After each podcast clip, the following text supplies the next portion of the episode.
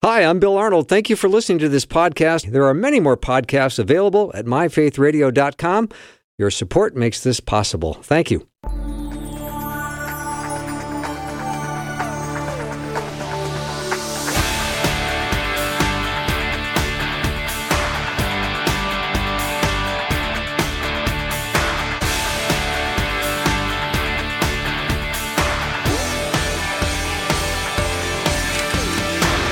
And a warm welcome to the afternoon show. I'm Bill Arnold. So glad that you are tuning in today because it's uh, another wonderful edition of Guy Talk or Guys Who Talk. Send your questions over eight seven seven, nine three three, two four eight four. Today's power panel is Jeff Verdoorn, Trevor Rubenstein, and Matt Fry. Just a show of hands, how many in this room are Jewish and followers of Jesus? By raising your hands. Looks like there's two, Jeff. Mm-hmm. So Trevor and Matt. Glad to have them here. It's really fun. This has been fun. It is fun. All right, gentlemen, here's a question. How would you answer Christians that say they have the belief that mere man wrote the scriptures not inspired? Ah, so mere man. Coming from Christians, huh? How um, would you answer Christians that say they have the belief yes. that mere man wrote the scripture not inspired? That's a good, yeah, well, I, I think... I don't. I don't want to be too abrasive, but I, I think to claim to be a follower of Jesus and not. I mean, when you look at Jesus, he is the embodiment. He is the living Word, right? In him is full deity and full humanity, right? He he is the, the fullness of the Word made flesh, right? When we're looking at the inspired Scripture, when we're looking at at, at God's written Word, we're seeing the same thing played out. Right, we're seeing that, yes, it is written by man, and we see all of the, the personality dynamics come out within the Scripture. That's why you can tell the difference between the author of Hebrews and, and the author and, and John, right, writing First John and the Gospels, right, or in the Gospel. So, as we process this, I think we have to recognize that uh, as believers, we should, there is a continuity between the written Word, which is fully divine and fully man, and the living Word, Jesus, who is fully divine and fully man. I also think that if we're going to just be authentic, like if we're just, uh, you know, laying aside all our pre- presuppositions, if we're just going to authentically take the Scriptures for what they're saying, even if you think it's written by mere man, that's not what the Scriptures claim for themselves. Mm-hmm. Right, and so when, when Paul says that all Scripture is God breathed, right?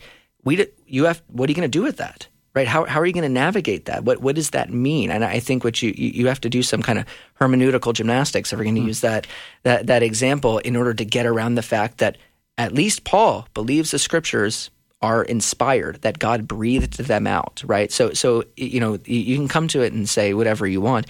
But that you have to tackle this idea that what do the Scriptures claim about themselves? They claim to be written by, they claim to be, yes, written by man, but more than that, right? The Scriptures say that that the, the that men were carried along by the Spirit, right, as God was helping them here. Yeah, and part of it uh, really is prophecy, of course, uh, where um, God expresses this actually in Isaiah, and uh, as he's writing to uh, Cyrus, and he's actually calling him by name before he even lives, talking about his mission for him. Uh, but he identifies himself, the Lord identifies himself as the only one who knows the past, present, and future. He knows what will happen. You see, man, uh, man can predict things, maybe with a certain level of accuracy, obviously not always incredibly accurate, but uh, but God knows. Uh, he knows. He knows what happened. He knows what's happening in the hearts of man and exposes that powerfully in his word. And even more, even may, maybe as an, a testament to ourselves as to who he is, he also tells us what's going to happen in the future. So things that we have seen prophesied in the Scriptures, starting with uh, the um, with the cap- with the people of Israel, the descendants of Abraham, Isaac, and Jacob, being uh, captured in Egypt for four hundred years. We we see this prophesied before it occurred. Uh, we see things um, like future leaders prophesy. So in the book of Daniel, it goes through different kingdoms that were coming, starting with the Babylonian kingdom, progressing to Medo-Persia, to Greece, and even speaking about Rome before the Roman Empire even existed, and even making the statement that during the time of the Roman Empire, the Messiah was going to come, which of course Jesus did. Uh, these are in books that we know that existed way before any of these events occurred. And so uh, clearly God shows us who he is and that he speaks through his word in supernatural ways that uh, would be very difficult to argue against if we're going to be honest with the text. Yeah, I heard one commentator describe fulfilled prophecy in Scripture, and by the way, there's hundreds of prophecies in Scripture that have been fulfilled about events and people and kings and kingdoms, just as you described, Trevor, and that this idea that God can tell the future and is the only one who can do it with one hundred percent reliability over and over is like God's fingerprints on the Word of God. And so you have to get to the point, Christian, if this is about a Christian, look, there was this seminar called the Jesus Seminar a few decades ago, and they decided they were going to determine what Jesus actually said and what he didn't say. So they, they cast lots with marbles to determine whether or not things would stay in the Bible or not. Like, you know, that miracle is out, and that phrase is out, and that word is out, but this one's in, and so on.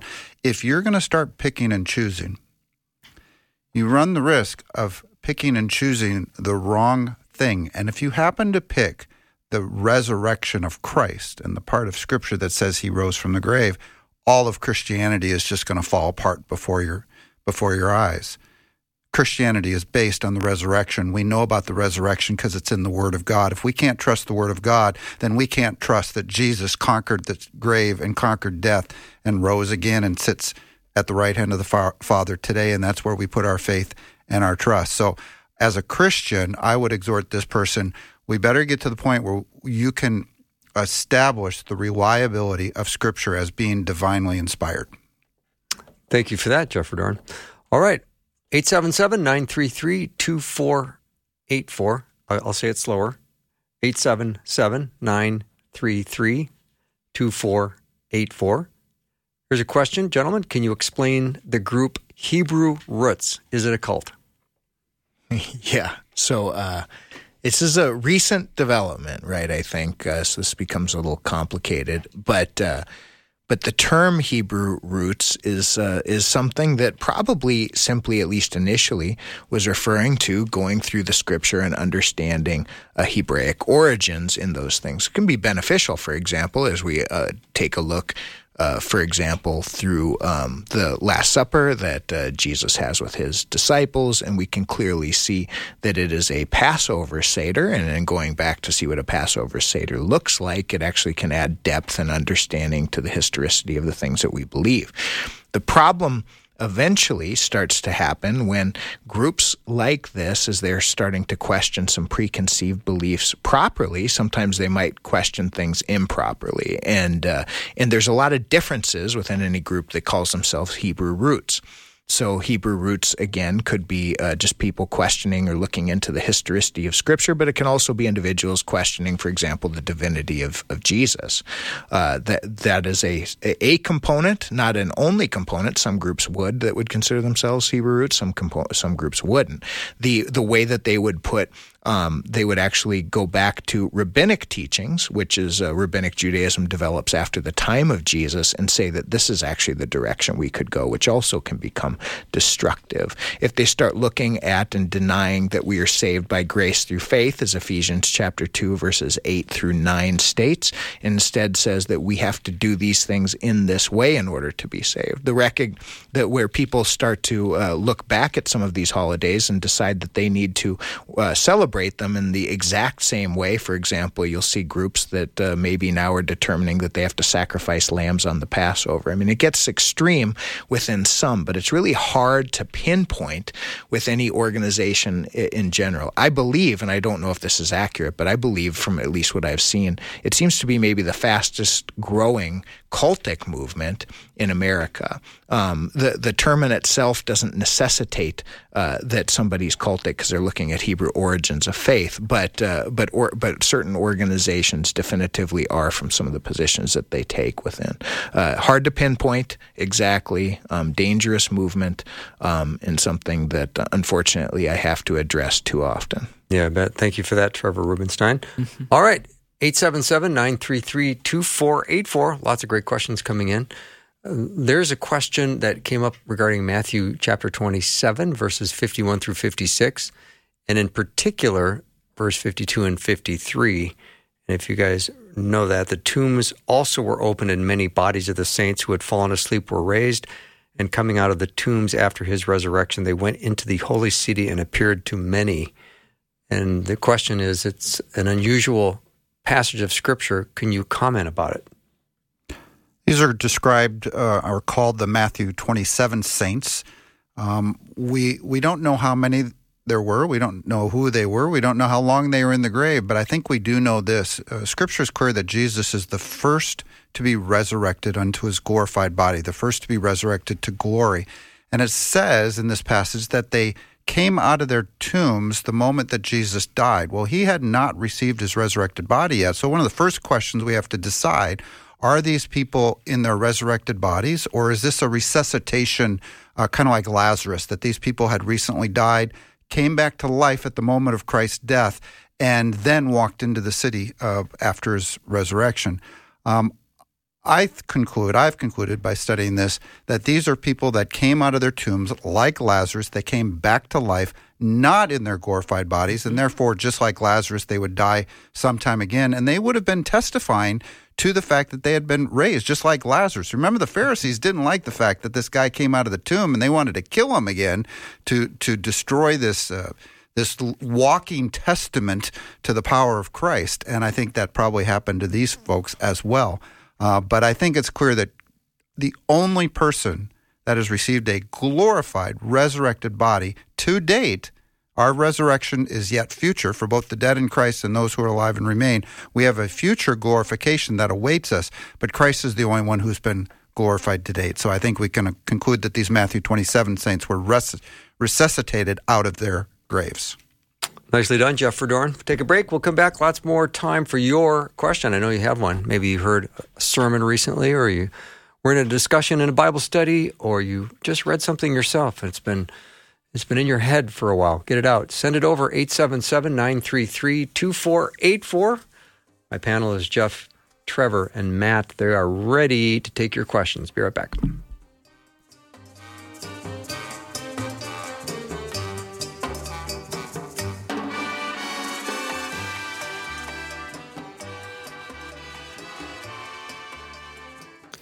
Hi there and welcome. If you are a new listener, we want to officially welcome you with a free welcome packet gift.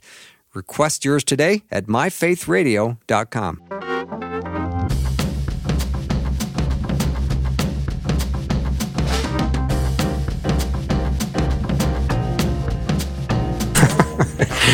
They just can't stop talking, can they? That's great. That's what makes Guy Talk so much fun, because right during the break, we don't quiet down for a second. We just keep talking. It's really great to have you joining us today. If you have a question for the Power Panel, let me know. eight seven seven, nine three three, two four eight four. Jeff Verdoorn, Trevor Rubenstein, and Matt Fry are my guests today. So glad to have them here. All right, gentlemen, uh, when a loved one dies, sometimes people say things like, they are now up in heaven watching over us. Mm. Is that really true? When we die, are we looking down, protecting our loved ones still on earth? Man, what a question. Those are, I feel like those are only questions that come up. And this this says something about, like, when somebody dies, or like when there's a tragedy, or like a really hard event, that is the time when these questions come up. And and sometimes they're not really easy answers to give. Um, I, I, I, I as we think about this, I, I think the way that I would go is to say that, you know, when we read Revelation, they're, they're the martyrs, right? And they're asking, Lord, how long before you you bring your justice? So it seems to be we have at least some category of an awareness of what is going on on earth, right? I, I think that we can we can at least affirm that. But that question that was asked was pretty specific. Are they looking down? Are they protecting? I don't know if I would say that we have enough scripture uh, to to speak to that with any kind of clarity or affirmation.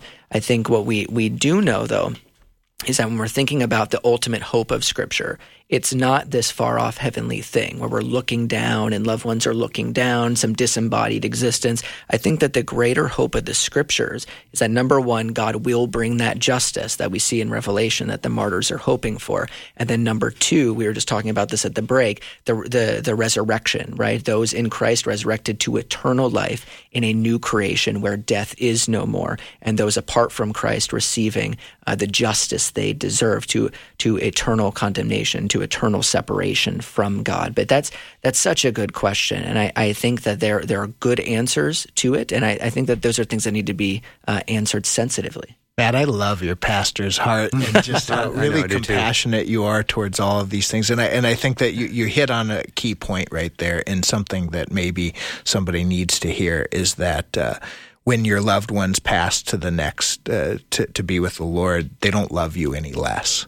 Um, and that's that's important to recognize. It doesn't mean that they'll come to visit you. Uh, this is this is a, sometimes I think a, a dangerous um, thing that we that people might gravitate towards out of their their how desperately they miss their loved ones. But but they, their loved ones still love them, and and you don't love someone less in heaven. I think that you would love them in a greater sense once you uh, once you depart from the from your uh, flesh that limits you in many ways. Mm. I've always thought this is kind of an odd promise to begin with. And is, is it really comforting?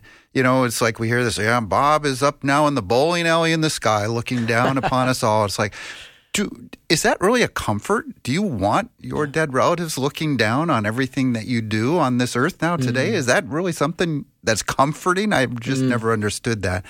I, I think you're right. There, there isn't a specific Bible verse that I can cite, but I have a sense that God is the one who sees everything. He's yeah. the one that knows the beginning and the end, how many hairs are on our head. He knows the desires of our heart. He knows all things. I don't think believers who have died and gone up to heaven and who are with the Lord there, I, I don't think they're completely aware of everything looking down on heaven. It's just, I don't, I don't see it, because I see that God as being the one who knows all things. Yeah. Nicely done. Uh, gentlemen, thank you for that. Let's see. Uh, lots of questions coming in. eight seven seven, nine three three, two four eight four. All right, this is uh, kind of a question that I think I love talking about, which is not necessarily a question, but one of the my, my most interesting verses to discuss is um, John three sixteen. And as Jewish believers, I'd love for you to break that down. Yeah, I know you can. Yeah, amen. What what a beautiful what a beautiful section of scripture. Mm-hmm. John, John three, right? He's having a discussion with uh, Nicodemus, and uh, and in, in his discussion with Nicodemus, who's a Pharisee and a, a religious leader of the people of Israel, um, he's he's asked the greatest question, right? Um, it, the the greatest question that anyone can ask. Uh, um, And and so the, the question is really about uh, uh, about w- what can we do? What what can we do to each, to uh, inherit eternal life? And, and of course, uh, Jesus talks about the necessity for being born again.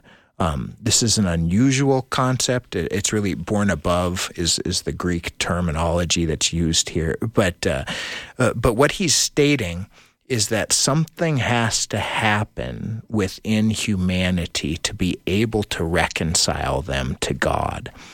And this happens only through faith. And the illustration that he gives in uh, John chapter three, verse fourteen, is, is powerful, where, where he says, "As Moses lifted up the serpent in the wilderness, even so must the Son of Man be lifted up, that whoever believes in him shall not perish but have eternal life. For God so loved the world that he gave his only begotten Son, that whoever believes in him shall not perish but have everlasting life," as John three sixteen. John three seventeen goes on and says, "For God did not send his Son into the world to condemn the world, but that the world through him might be saved." So so really, faith is the method. And this is illustrated through this story with Moses. The people of Israel in uh, the book of Numbers were rebelling against God. God sent uh, fiery serpents that came and bit them. They died.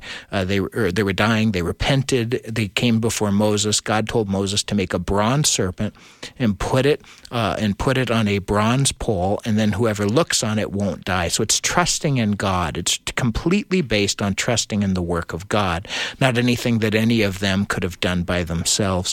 And so really, when we put our faith in the Lord, this is what offers eternal life. But this John three sixteen is so powerful in this context, because the idea of sacrifice is really the idea of giving something that you value for the sake of something that you value more. And so what we see in this, where it says that God so loved the world that he gave his only begotten son, that whoever believes in him shall not perish but have eternal life. Really what God is saying, that he values the eternal souls of you more than he does the body of Jesus. Um, it, it's, it's a massive and powerful statement. And what can we do to deserve this, or to own to, to in order to uh, to earn this? Uh, there's nothing we can do to deserve it, but in order to inherit it, all we have to do is put our faith and trust. He just wants us to understand that he, our Lord, knows what's best for us. He wants what's best for us, and he's willing to allow us to enter into eternal life if we simply put our faith and trust that he died for our sins, the punishment that we deserved he put upon himself, and that he rose again from the dead, so that if we put our faith and trust in him, that the same spirit that rose him from the dead will rise us from the dead into everlasting life at some point in time. Beautiful, powerful, uh, the, one of the most important sections of Scriptures easily. Amen. Matt, anything to add, or is that it's good? Beautiful. I'm I'm ready to get baptized again. I hear really? Saying. no, it, it, that's good. I don't think I can. Yeah, I that can was beautiful, that. Trevor. Yeah. Thank you for that, Jeff. I know you love. Amen. Amen. Passage. I know. I know. Anything else you want to throw in? Yeah, you know, you, he already touched on several of the key points. I mean, this this word "believe" is probably the most important word in all of Scripture. In the Greek, it's pisteuo, and there's this to believe it's true, but there's also this component of to entrust, specifically for salvation.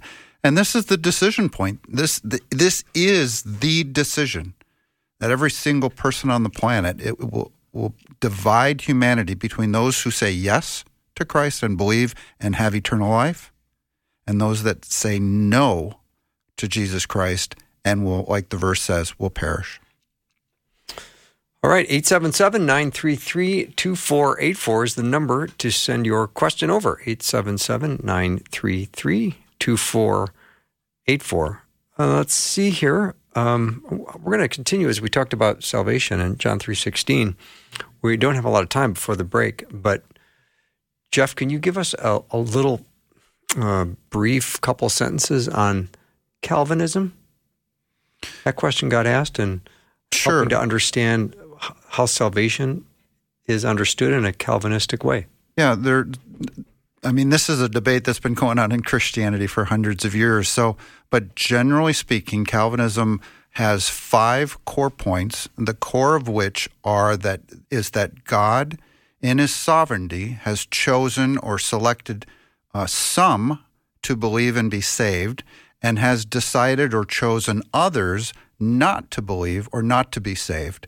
And when I look at Scripture, I see a very simple plan of salvation, that God loves the world, that he wishes none to perish, that Christ came to die for the sins of the world, everyone in the world, and that he offers this new life, this being born again, Trevor, that you were just talking about, to whosoever. And that offer is truly to whosoever believes. And for those that do, he will save, and save completely, uh, which is kind of the opposite of Calvinism. So it's, you have to decide, does man have free will or not? And I believe man does have free will, and to whoever believes will be saved. All right, we'll take a break. When we come back, more time for your questions. Let me know, eight seven seven, nine three three, two four eight four. We'll be right back.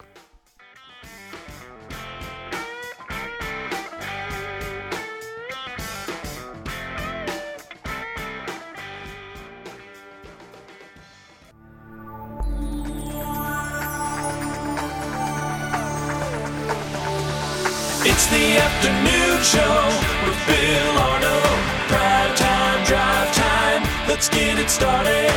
Jump in your car. Yeah. What's for dinner? It's the afternoon show with Bill Arnold. Thank you for tuning in today. It is Guy Talk, or Guys Who Talk. I've Jeff, Trevor, and Matt, my power panel today. eight seven seven, nine three three, two four eight four. This is a comment. I love this. I've been a Christian for less than ten years. I live in a senior building, and I'm interested in starting a Bible reading f- just for people who enjoy reading the Bible or haven't read it in a long time or who's never read it. I've made a disclaimer. This is not a class, and I'm not a teacher nor clergy. I just love reading the Bible, and I'd like to share Bible reading with other like-minded.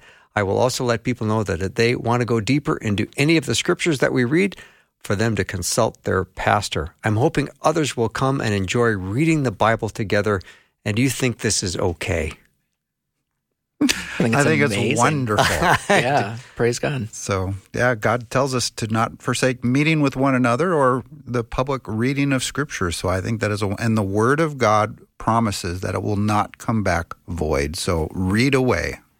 Yeah, very good. All right, let's see. Um, I had a really interesting question, and I gave it as a tease to you guys at the break, and then now I can't find it. Was that the Luke question? Uh, where'd it go? Let's see. You want to paraphrase it to us? Yeah, well, let's see. I can't find it. It was great. It's a great question. Um, we had great answers for I know it, you by said, the way. Yeah. yeah. You had, you had, you had, it had to do with the good and bad words, right? Yeah, Is that in, in Luke? Luke six forty-five, I think. You guys are more helpful than I thought you'd be. Well, we were gearing up, right? Yeah. Do you, do you have it, Trevor? Where did that disappear? Yeah, Luke six forty-five, you want to read it? I think. Yeah, sure. So the text says... Oh, I found it. I found it. Do you want to read it? Yes. Yeah. All right. Luke six forty-five, translation uses good and evil for the fruit of our words. Mm-hmm. Please help define good based on true meaning, because it's hard to interpret for me. I considered using the word holy, but that is only for God, so I don't want to use that. I think we all agree on what evil means, but good is harder to explain to people today. Yeah. Trevor, do you do you want to read that short passage um, from uh, Luke? Or I can oh, read sure. it too. No, I can. So, it's, okay. so yeah, Luke six forty-five, which says, "A good man out of the good treasure of his heart brings forth good, and an evil man out of the evil treasure of his heart brings forth evil. For out mm-hmm. of the abundance of the heart his mouth speaks." Yeah, that that seems to be kind of uh, hitting on something we've talked about a little bit already today. And it's, it's this idea that like, who you are is an overflow of the one whom you're believing in, right? And so when we're talking about Jesus, if we're if we're trusting in the in the Lord, we're reconciled to God. Like uh, the, you, that is going to come out of you, right? He's giving you a changed heart by His Spirit. But I think the questioner was asking a question of like, how do we define these terms of good and evil? And, and when you're looking at Scripture, it goes, usually this is just like a pro tip for people. When you're trying to figure out categories or certain words, ask if in the first three chapters of Genesis, those things start to come up. And when we think about good and evil, that comes up really quickly. There's some trees we're introduced to, right? The tree of life and the, the tree of the knowledge of, in Hebrew, tov and ra, or good and bad. And what does that tree embody, or what does that tree communicate? That tree is kind of begging a question of Adam and Eve, whether they are going to define things according to their own autonomy and their own definition, or they're going to entrust themselves to God and allow Him to define what is truly good and bad, and, and bad meaning uh, uh, rejected by Him, and good according to what is approved by Him, right? And they, obviously we know the story that they they decide to go their own way and define good and evil for themselves. Is actually, as we think about practically speaking, As, as we're even just like walking out on the street, I think we have a similar issue today, right? Where there isn't a, a standard of what good and evil is. Now, as believers, we believe that that God in His character is the uh, well, in Jesus, the embodiment, but God in and of Himself is the, the the true definition and standard of good. So it's like, well, what is good? It is what comes from God and who God is. is, right? And so as we're thinking about, okay, what does it mean to to speak good and evil words? I think we're asking ourselves the question, do those words reflect the character of God? As we think about the fruits of the Spirit, right? That's one place I think we go. When we look at the life of Jesus, right? Are the things that we're saying reflective of things that Jesus would say, or are they contrary? And anything that is contrary to the standard of God is what the Scriptures would call evil. So, uh, it, you know, and even just speaking, I, I just want to say that she had mentioned about this idea of holy, right? That that's only for God. Actually, the Scriptures don't say that's only for God. The Scriptures say that that is for God's people as well, that we are called to be a holy nation. We are priests that are set apart. We're conferred with a status that is different as God is different, not exactly in the same way, but because God is different, he sets us apart as different, and then we live into that by the Holy Spirit, right? And so I think that as we seek to be people who speak good and evil, we should also ask ourselves this question: in what way is what I'm saying reflecting the character of God and setting me apart as one who belongs to him? That, that's perfect. Wonderful. And I was going to go there about that part of his question where he said that holiness is only for God, because I've got a list of, I don't know, it's about two, three pages long where God calls his people mm-hmm. to also be holy, just as our Heavenly Father is holy. And and as you described uh, very well, that holy really means, hagios in the Greek, really means to be set apart. He has set apart his church for his purposes, hopefully doing his will, being his light, proclaiming his truth in this dark world. And that's what being holy is. It's it's the nation of Israel was set apart by God so that the nations may yeah. know God. He has set apart the church in this time so that the world may know that Jesus is Lord. Yeah, good generally is defined as uh, what's beneficial, not necessarily what we desire, but what's truly beneficial, and, uh, and the Lord knows that. Hmm. All right, here's a question, gentlemen. Are the big players in the Bible also going to have a higher status in heaven or the new world, such as Abraham, Moses, Noah, David, et cetera?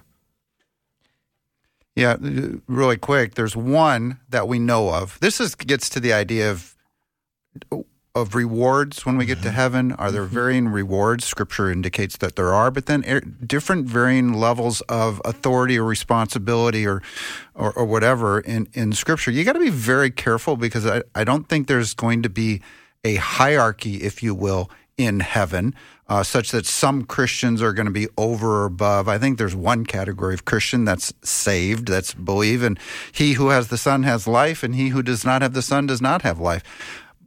But at the same time, there is an indication that David, uh, during the millennial reign anyway, will be king over the people of Israel during that time. Uh, somehow, as we rule and reign as the body of Christ during the millennial reign on earth, uh, there will be different roles and responsibilities, and at least David will have responsibility over all of, all of Israel underneath the Messianic kingdom anyway. So. Yeah, there's there's really not a lot of clarity, right, regarding what these re- heavenly mm-hmm. rewards look like.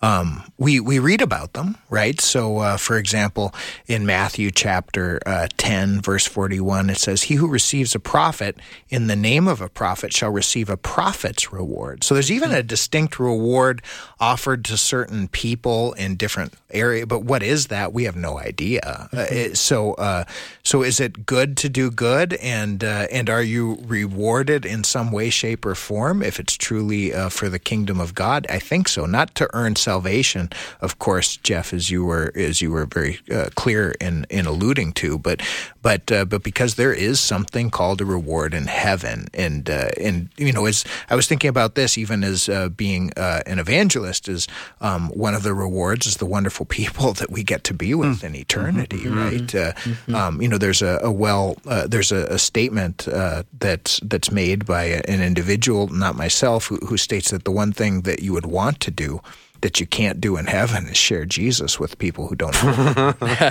so, uh, so I mean, yeah, that's, yeah. that's something that we focus on here. But there could be other forms of reward we really don't know, um, but clearly there is something to it. Mm-hmm. Yeah, there seems to be, on the flip side also, uh, various, I don't want to use the term levels, but various uh, expressions of condemnation too, in the same way that there are various rewards, we might say, for for obedience. There there is also uh, various expressions of condemnation. I think of Jesus when he's denouncing the cities in, in Matthew eleven, and he's saying, uh, he began to denounce the cities where most of his mighty works had been done because they didn't repent. "Woe to you, Chorazin, woe to you, Bethsaida, for if the mighty works done in you had been done in Tyre and Sidon, they would have repented long ago in sackcloth and ashes. But I tell you, it will be more bearable on the day of judgment for those cities than for you," right?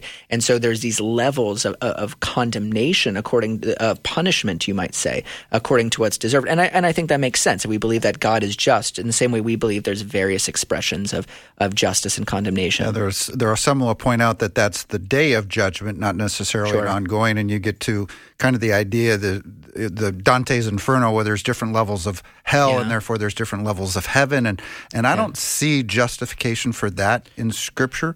uh, um, notwithstanding the, the passage you yeah. just read being the day of judgment. But, uh, you know, in the end, look, we were just talking about John three sixteen. The bifurcation, I think, that is clear in Scripture mm-hmm. is that those who believe have eternal life yep. and those who don't perish. Mm-hmm. Yeah. All right, what book of the Bible would you recommend a new believer read after John? I would say don't read John first. I'm sorry, I go on about this all yeah, the time. Okay. Do you? What do you say I'm first? I'm with you, Matt. I, I think Mark's a good place to start. It's Luke is good. Mark, I Luke. I think John brings up all kinds of context stuff that takes a long time to discern through, yeah. and and it just raises all kinds of questions that might not be asked, and they're good questions to ask. But at the outset, I think it could confuse a new believer or someone who's seeking. Okay. You know, so then Luke, then what would be next? Acts, would you think? Acts is a great book, yes, of course, because it gives the early church and, and distinct from the Gospels. Um, but uh, but actually the, the comment on John, fascinating. So I, I agree with you uh, one hundred percent except for how I've seen it work, Matt, because uh, somehow spiritually the Lord communicates who Jesus is so powerfully mm-hmm. through John, where even in John chapter twenty, verse thirty-one, it says, "But these are written that you may believe that Jesus is the Christ, the Son of God, and that in believing you may have life in his name." It's a very co- confusing spiritually book. Yeah. But somehow, people that don't understand so much of Scripture, mm. they seem to grasp John. I don't. I supernaturally, maybe, maybe so. I don't know. Yeah, it is because it is the favorite of the evangelical church for a yeah. long, long time. Yeah. That John is always the answer to that.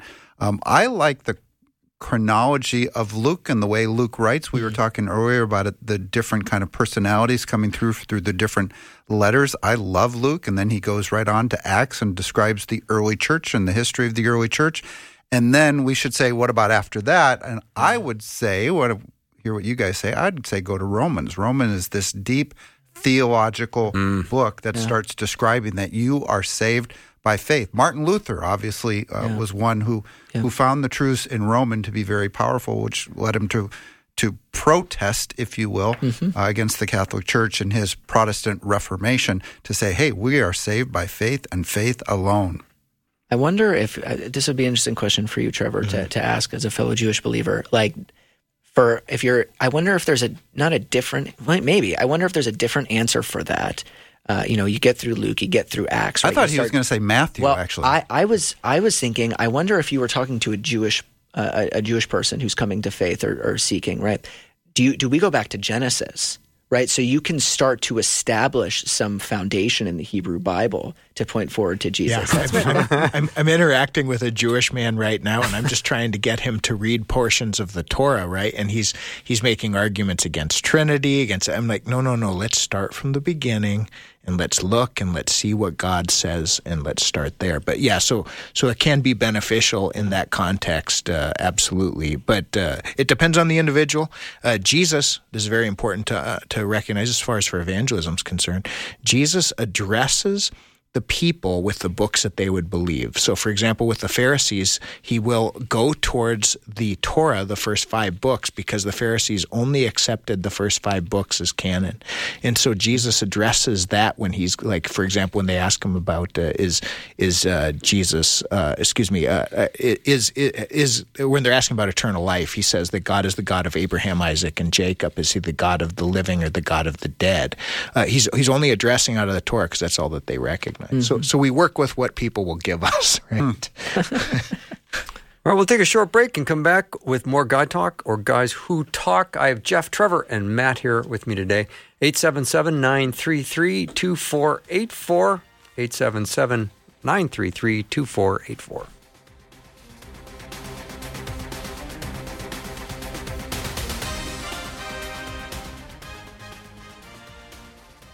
Faith Radio and Afternoons with Bill podcasts are available because of listener support. If you are a supporter, thank you so much.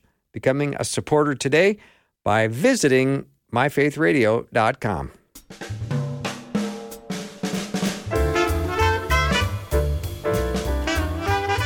Having a great time with the Power Panel today. Jeff, Trevor, and Matt, we've got uh, time for maybe a few more questions. If you've got one that you just can't wait, send it over, eight seven seven, nine three three, two four eight four. All right, gentlemen, is the story of the archangel Michael disputing with the devil over the body of Moses in any Jewish manuscripts? I don't think it's anywhere in the Bible except in Jude. That's right. Yep. It's uh, it's only in Jude. Okay. Uh, yeah, I can. The, the text right here, yet in like manner, this is verse eight.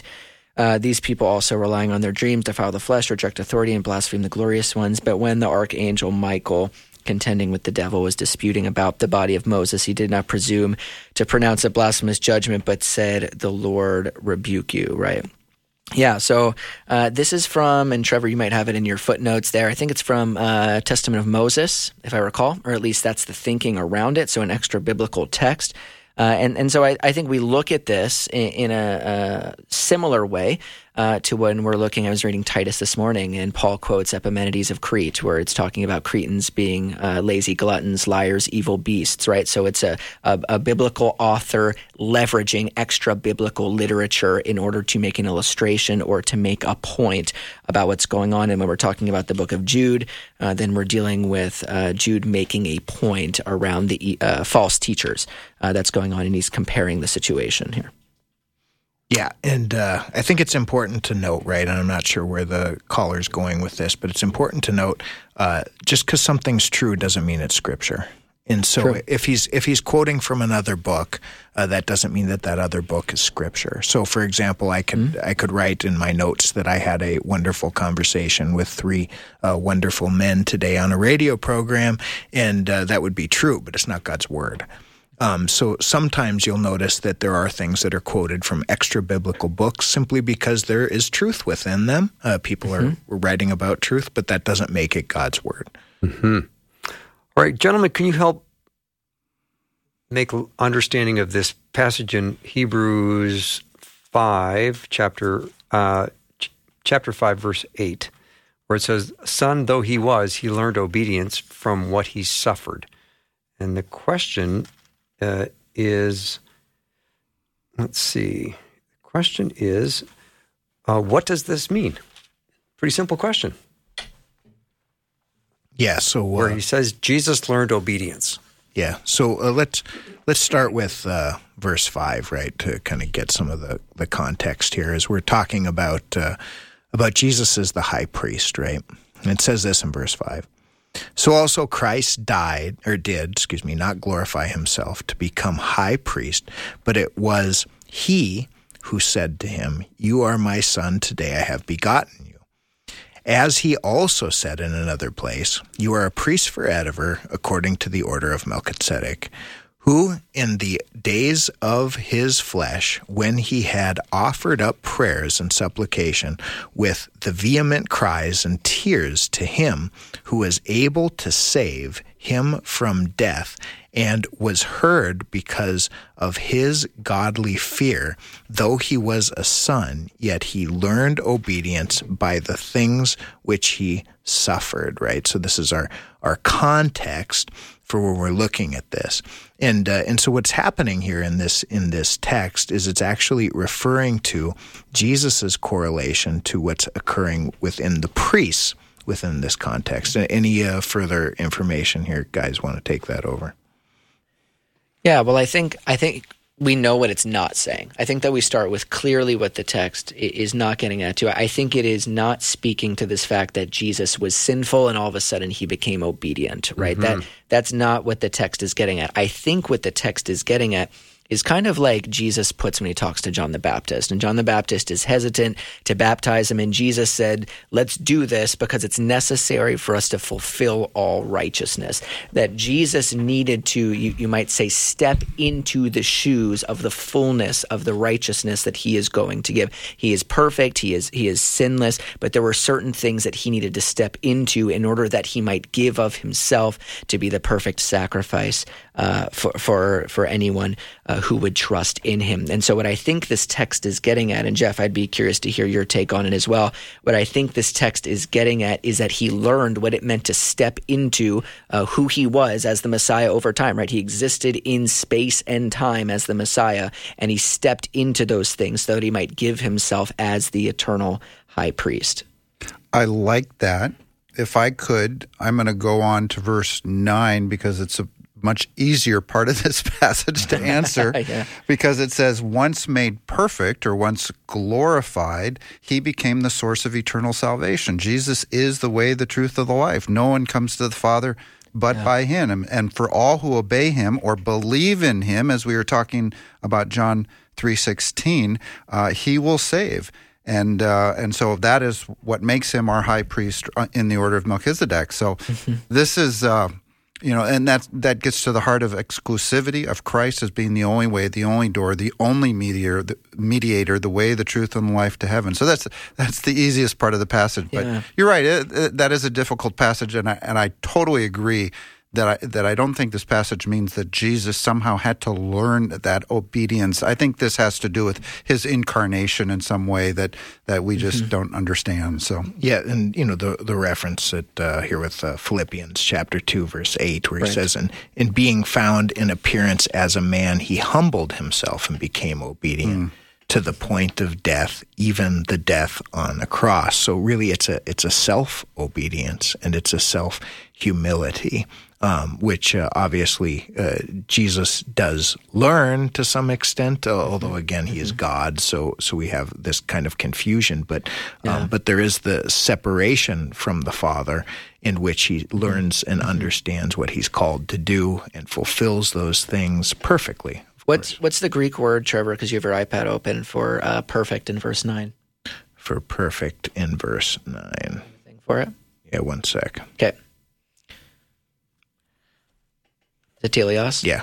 Yeah, yeah. So this this comes down to, this is very similar. We were just talking about the end of, or the the end of the one section in the Sermon on the Mount where Jesus says, be perfect as your heavenly Father is perfect, right? It's I think that we can look at that and say, oh, this is about moral perfection, right? And and in some ways, I think Jesus is uh, calling his followers there in the Sermon on the Mount to a state uh, of, of moral perfection, or at least recognizing the Father is the morally perfect one, and we fall short of that, and we're called to live in the power of the Spirit and to uh, how the Spirit sanctifies us.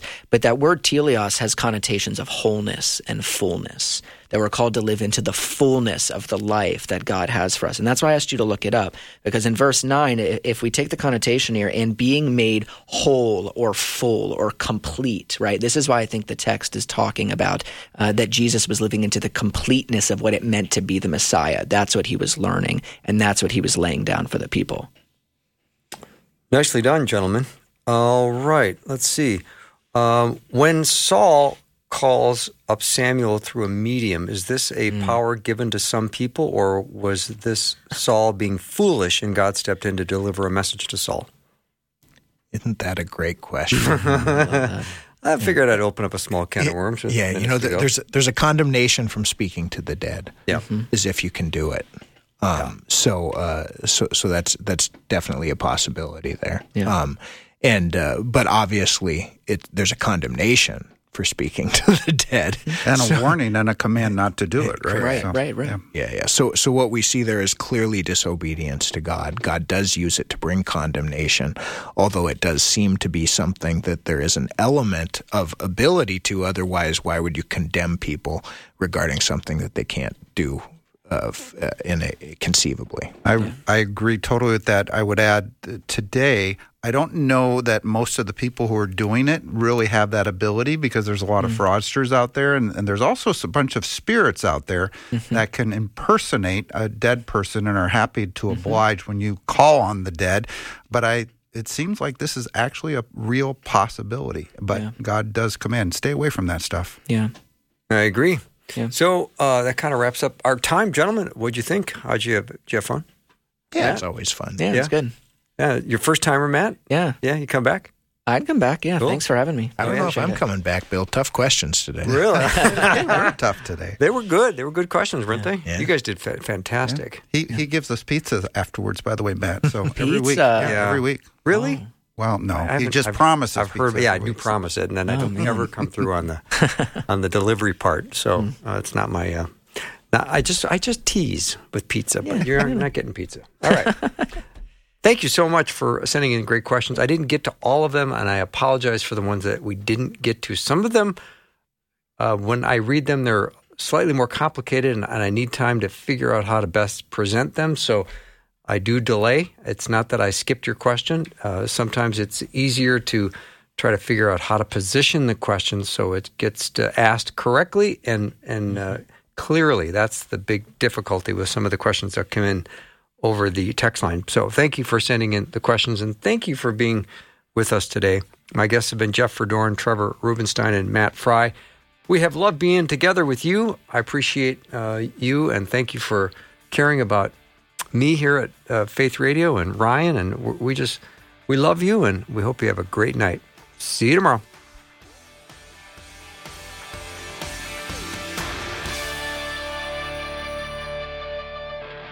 Thanks for listening. Programming like this is made available through your support. Information available at my faith radio dot com.